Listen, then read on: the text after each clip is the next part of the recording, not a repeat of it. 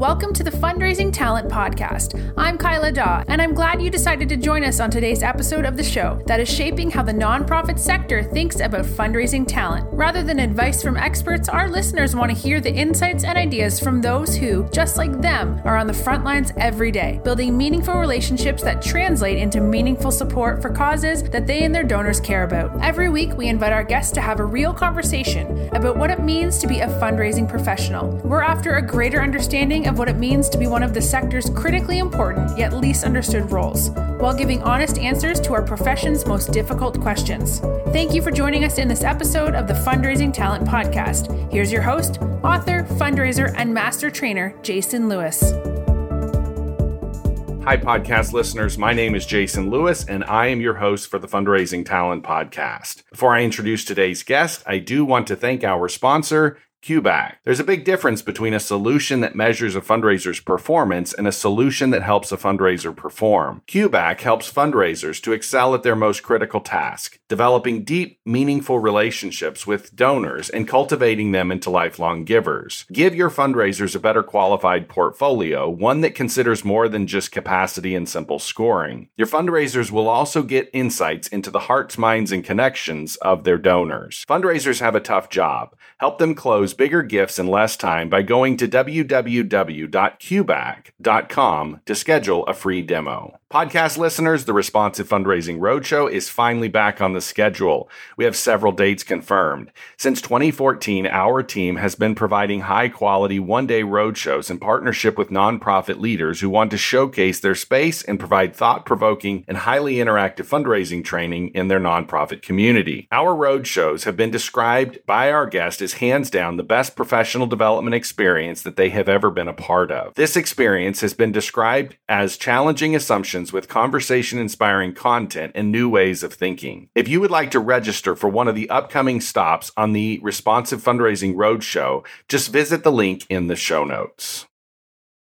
Hi, podcast listeners. This is part two of our conversations with the editors for the Collecting Courage, Joy, Pain, Freedom, and Love, Anti Black Racism in the Charitable Sector. You ladies have all contributed to this, as well as a number of authors. Um, a lot of us have been reading the book for the last uh, last couple of years, and now you're organizing a curri- you've written a curriculum, and we're organizing a conference that we're going to talk a little bit about. Um, but uh, this is part two. So for any of my listeners, um, uh, if you're interested in sort of hearing the first half of the conversation, I'd encourage you to go back and and grab that listen to that first and then and then start with this one. Um, Camila, I thought we would start with you. We heard a, uh, we've heard Nneka's story here on the podcast, some of it, parts of it. Nicole, we heard some of your uh, poetry in the last session. Can you just start by sort of just sharing with us?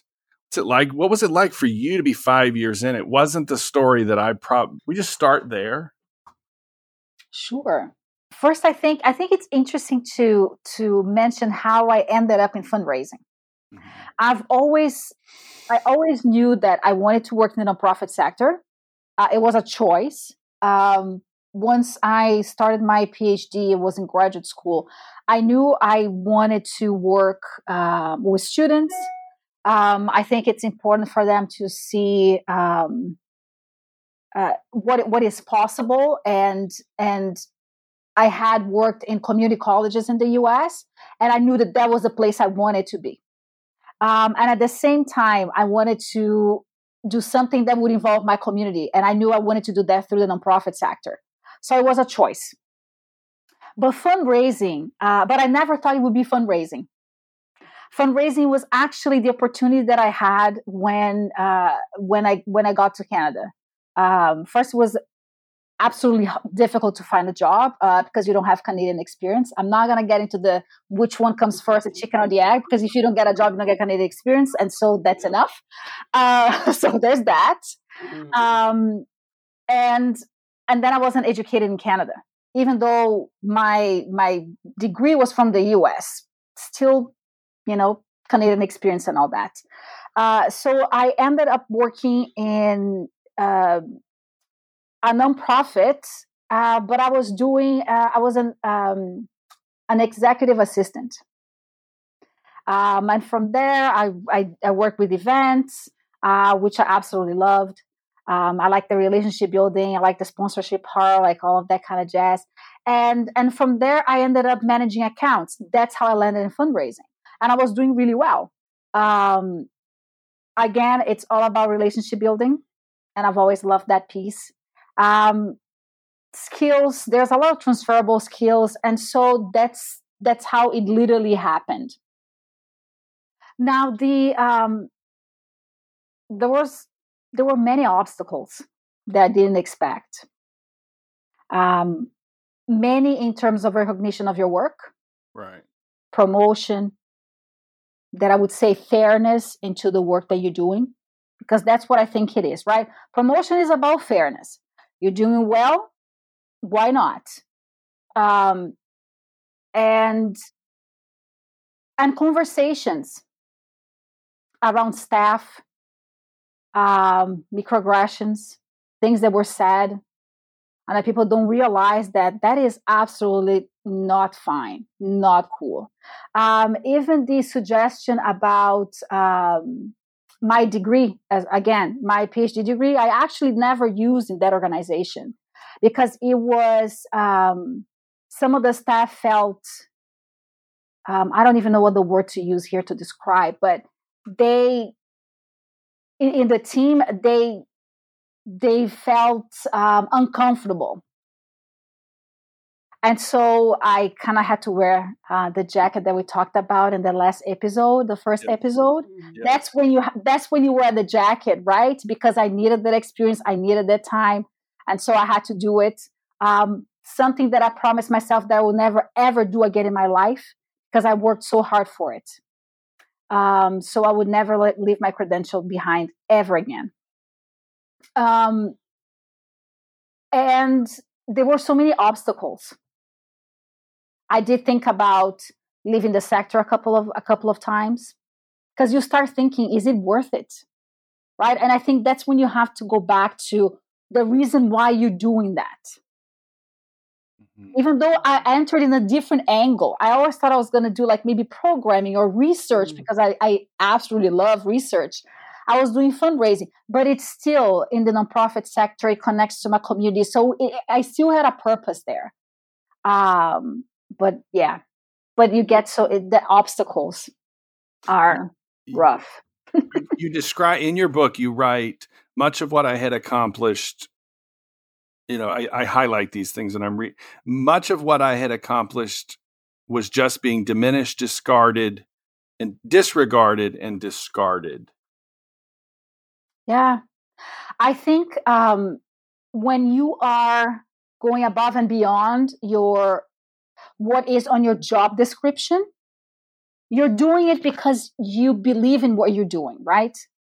Um, I don't, I don't, I don't ask for recognition all the time, but when you are being um, evaluated in the same degree as everyone else, there's something off because the work that I'm doing is not the standard. It's not as everyone else. And so I think that's where you are like, okay, what about the things that I brought in? How about the extra money? That's so um that's when I felt like well, I'm doing all of this. I am really um uh trying to engage new partners to create new opportunities and those opportunities are not only benefiting the organization they benefit the ones who actually get the programs from the organization. And that's the main reason why i do it right? Because it's it's benefiting the kids the youth the students in the public schools where we go do the programs. They're it's benefiting them. Um, but when all of that is not even taken into consideration when there are opportunities for mm-hmm. promotion um, it makes you think twice or when your ideas are absolutely discarded. And then someone says something very similar to what you just said. That's great. Oh, yes, maybe we should explore that. And you're literally sitting in that room and you're thinking, oh my God, I just said that. Well, Jason, you should know in my entire 20 plus year fundraising career, I was never promoted. There you go. I never received one promotion. And that was not because of poor performance. That's because of documented great performance. Yeah. Mm-hmm. And, and and one thing that I've le- I've learned um, not only throughout my career because in school was the same thing, and I think my parents always talked to us a lot about race and the environments that we will be and the situations we might find ourselves and being most likely the only one in the room is that you don't have the opportunity not to do well. Mm-hmm. because you don't get a second chance. So we always excel. We, we, we there's no room for us to be mediocre. Mm-hmm. we are excellent. And even there like Nneka said never got a promotion. So can, can for a moment can we go i want to hear i want to hear you talk more about your the, the, I'm I'm a father of teenagers, and when I read this particular site, the, the relationship with your family, I just want to sort of elevate this, if you don't mind. My parents knew that my parents knew that if they wanted to empower us, education would be the key to our freedom. Then you later say, while many of our relatives would invest in their first homes from an early age, my parents were not able to buy their own home until after the age of 45 because they chose to invest in many years of education for their children. And then you talk about this, this, this is this, this is me reading your story and thinking about sort of my role as a father and relating to my daughters and stuff. And you say to have an important you talk I can see this playing out. I think I can see this playing out around your dinner table. You're saying that you're describing that they sat down with me and my siblings. I have a younger brother and older sister to have important conversations about race and racism on a daily basis. I've never read that anywhere else. Yeah. And I've and I, and I haven't never worked actually with you all, but I've worked with women of color, people of color, for example, and that story there just just gets at me. Talk about that some more. yeah, I think I think for my parents was it was always important for them to know that we understand our background, we understand how people might treat us, but we need to understand who we are. We need to understand our we need to have values and we need to um regardless of the, the the oppression we need to stand down and you need to be you because you deserve it, because you're good enough, because you are a human being. Um, regardless of your color, um, we are all humans. People see us in a different way. It's important that we understand that. Uh, so, so the conversations at an early age was because of their choice of making sure that we will have the best uh, uh education that they could give us. Um, we went we studied in a public in a in a private school the the, the education system in, Bra- in brazil is quite different in a country where we we people strongly believe that there is no racism i mean a couple of years ago i would say they finally realized that you know a country that's being melting pot and is multicultural and everyone has a, has an opportunity it has never been like that. Um, uh, finally a couple of years ago they acknowledged that yes mm-hmm. there's racism in brazil. Oh my god. Oh great. my revelation. Revelation. Um, so we knew that we would be in in places that were not created for us and they don't expect that we'll be there uh, so that's why those conversations were really important how do you uh, uh conduct yourself when you're in a classroom and you hear something from another child that is now they call it bullying, right? But that is abusive, that is done to hurt you. So how do you defend yourself? What do you do in situations like that? It's important that we keep the dialogue open. So that's why we would often have those conversations because throughout my entire school, from first grade to grad- graduating grade 12 here, I was the only black girl in the classroom, as well as my, my, my brother and sister because they chose to put in a good school, it was a private school, expensive school. Hence the reason why uh, they were only able to afford their own place at age 45. My mom always says that, you know, each one of you was was worth an apartment. So make sure that that was worth it. um, because it was their choice. Uh, going to a good school also ensures that you're going to a good uh, um, college or university. Uh, mm-hmm. which which is also a path to be a more successful, especially in a country where you know the opportunities for blacks are minimal. Uh, that's why for them education was so important. Also, the only thing, and I can hear my dad saying that right now, the only thing that anyone, no one can take away from you is is your intelligence, your ability to um, to think, to decide on your own, your which your critical thinking. That's the only thing. Like your your if smartness is a word, but I don't think that's the word I'm looking for. Mm. But you know what I mean? That is the only thing no one can take away from you.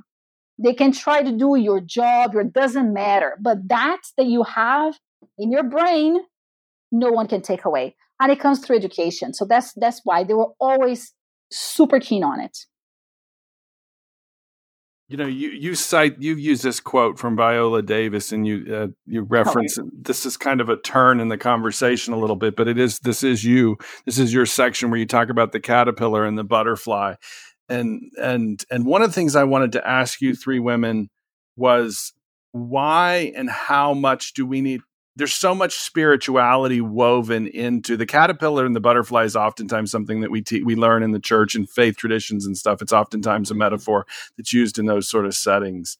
And there's so many different places in here and, and you even conclude, Camila, you even conclude, conclude your section, your your your chapter with that it's time to claim our seat at the table or build our own table. Many places are not ready for us, but we are not we are not waiting any longer. That to me sounds like a very courageous, confident individual saying we're we're going to do this, but it also sounds like a spiritual journey. It's built. It sounds like a spiritual journey to me and maybe we and, uh, so yeah yeah I, I, don't need to keep chat. You come on. this is like help you out. Interrupt me, stop me. yeah. I, Do you see it that say, way? Do you see it that way, Camila? I would I'd love to hear that. Do you see it as a spiritual journey, that piece? There? I'm thinking about it because I know I know um I want to say spirituality in my family was always very important as well, was always present. And and the notion that I that, that I mentioned in, in the beginning about we're all human beings, we just have different colors and shapes and forms. Thank God, because imagine if we're all the same, that would be the most boring thing. Um, it, it's also rooted in, in, in, in religion, beliefs, values, and spirituality. So mm. um, yeah, so now that you said that, Jason is making me think like, ah, yeah. Well, and, and Nicole, always... Nicole, Nicole, you label your section, your section. I mean, you label it. Come take a walk with me. I mean, that's spiritual in and of itself. I mean, even and the gentleman, I had to go look this up, but Stephen Grellet, he's a he's a um uh, um uh, because we're we're in Pennsylvania here where I'm at. He's a Quaker. He's a Quaker. Um, and so I and then sh- um, uh, Crystal references um, you know several authors who've referred to spiritual you know matters of spirituality as it relate uh, Nneka your section is i mean we're raising money for the church for the rehabilitation of a church well you know i, I love the book uh, by bell hooks called all about love because for a multitude of reasons but one of them which i think relates to what we're talking about she offers the um, the definition of love by M. Scott Peck. And uh, that definition sounds like this the will to extend oneself for the purpose of nurturing one's own or another's spiritual mm. growth. And I think the beautiful thing that Bell, Bell Hooks does in this book after that definition is to break down um, what is meant by spirituality. Because when people read that, they immediately think church, faith, God, they think a whole bunch of things, but she's really talking about, or that definition is really talking about the essence of who we are, right? The, the, the purest part of who we are, and that's our spirit. And so when I hear you say, you know, you see the threads of spirituality woven through this book, I'm not surprised because when I think about all that Black people have survived when everything is taken from you and yet you can still persist. That says something to me about the realist part of our ancestors and who we are. And it can't help but exist, I think, in vibrant ways within us. And so when we write, no matter what we write, our spirit comes forth. I that's just been my that's been my experience with my family, with my friends, with my sisters here. And it's not to say that our spirituality all looks the same, but it is it is connected and it is and it is it is a real core part of who we are and i love how bell hooks connects love to that. And as you know so much of what i wrote in the book is about how love made a way for us to be here today as black people. But Nneka, when I read when I read this book, I feel like help me with this. I f- everything that's so you know makes me unsettled, makes me uncomfortable, but it also makes me feel like this may be one of the first times that I've actually had a very meaningful spiritual conversation with a group of fundraisers. Because we don't talk about spirituality a whole lot, do we? Well, and we and we weren't really necessarily talking about spirituality but we were talking about ourselves we're talking about our lived experience the mm-hmm. wholeness the yeah. whole experience of ourselves right yeah and that can't help but be spiritual and so if you dare to step into that space and come into in, into proximity with those stories mm-hmm. and be honest you can't help but connect on a human level mm-hmm. if you allow yourself you allow yourself to be proximate, truly. If you suspend judgment, you suspend what you think you know, and you strip it down to its barest part, and you do exactly what you just talked about, which is as a dad, thinking about the conversations you have with your daughters and then juxtaposing that with what Camila has described, because in between there is the relating. It's the stuff mm-hmm. that lets us be in community with each other. Mm-hmm. Mm-hmm. So, yeah. you, Nneka, Nneka, your use of the word proximate proximity, you know, reminds me of the, you know, Bryan Stevenson spoke at the AFP conference in 2018, and I thought I was there. Yes, I, I, I, and I think you and I have talked about this uh, because I know Bryan Stevens. I know his stuff really well, um, uh, and his and and I thought I bet I don't know how many people actually sort of got the depth of everything that he was sort of what he was calling us to. I guess you could say, right? well, I can tell you, I was in tears, and all the people I was with was in tears. Yes. Anybody who was in tears got the message. Yes. Okay. Yes. Yes. Um, so I feel like that's a good sort of lead in as we sort of wrap up this second half of this conversation because I feel like in some ways you're not trying to pound any you want to call us into proximity you want to invite us into closer proximity with this upcoming event. Am i right? 100% i mean this this event is about relating and there's no shortcut for that and there's no substitution for that. So we can't be transactional. We actually need to step into relationship. And to do that, there has to be choice. Yeah, so talk to let's let's spend a few more minutes because some, a lot of my listeners are probably not familiar with the upcoming event. We talked about that a little bit in the first session. I want to make sure that uh, we're going to put some information in the show notes. You all are going to be uh, introducing a curriculum um, that corresponds with collecting courage. So, can you tell us um, uh, a little bit about that event, and and then we'll wrap up. The, the upcoming conference is called A Path to Action, and it is an invitation and an opportunity for people to come together to learn about more about the realities uh, that are shared in collecting courage. But more than that, if if through hearing Camila's story today, Nicole's uh, experience in our last conversation, if they're asking themselves the question, okay, and so now what? what do I do next? What is my next step? Then this invitation is for them. It is for you. The conference is November 18th and 19th, and it is a virtual conference. And while we're at the conference, the editors uh, will be curating the first day, the 18th, and we will be illuminating two of the modules from our curriculum, A Path to Action Journey Towards Collecting Courage, which will launch on November 25th, the second anniversary of the book. And on the second day, our partner, uh, Mazarine Treyz with Wild Woman Fundraising, will be exploring with some panel guests uh, the issues of whiteness and patriarchy and how to resist both.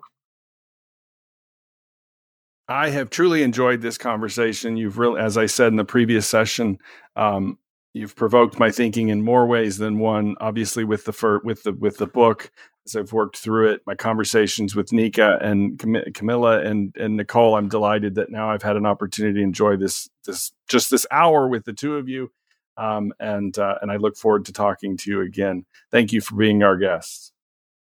Thank you, Jason. Thank you. Have you read the book that nonprofit leaders and fundraising professionals alike are calling a must read? In this pocket manifesto for today's fundraising professional, Jason deconstructs why many of us find ourselves working for organizations where we cannot accomplish our goals. These same organizations are notorious for rapid turnover and high donor attrition. To avoid this all too familiar path, Jason offers direction from those who want to be recognized and admired for their work. The war for fundraising talent challenges our ingrained beliefs and assumptions about how effective fundraising really works, and it questions the prevailing wisdom hiring decisions and donor behavior. Published by Gatekeepers Press, The War for Fundraising Talent is now available on Amazon and other major retailers. We want to thank you for listening to today's episode of the Fundraising Talent Podcast. We hope you enjoyed today's show and hope you will come back for next week's interview, where we will discuss with those on the front line who are defining what it means to be a fundraising professional. If you'd like to be a guest on the Fundraising Talent Podcast, visit our Facebook page or email Jason at jason at lewisfundraising.com. In your email, be sure to tell us about where you work and why you believe you would be a great addition to the upcoming lineup. Thank you again for joining us today, and we look forward to you being a part of the continuing conversation as we shape how the nonprofit sector thinks about fundraising talent.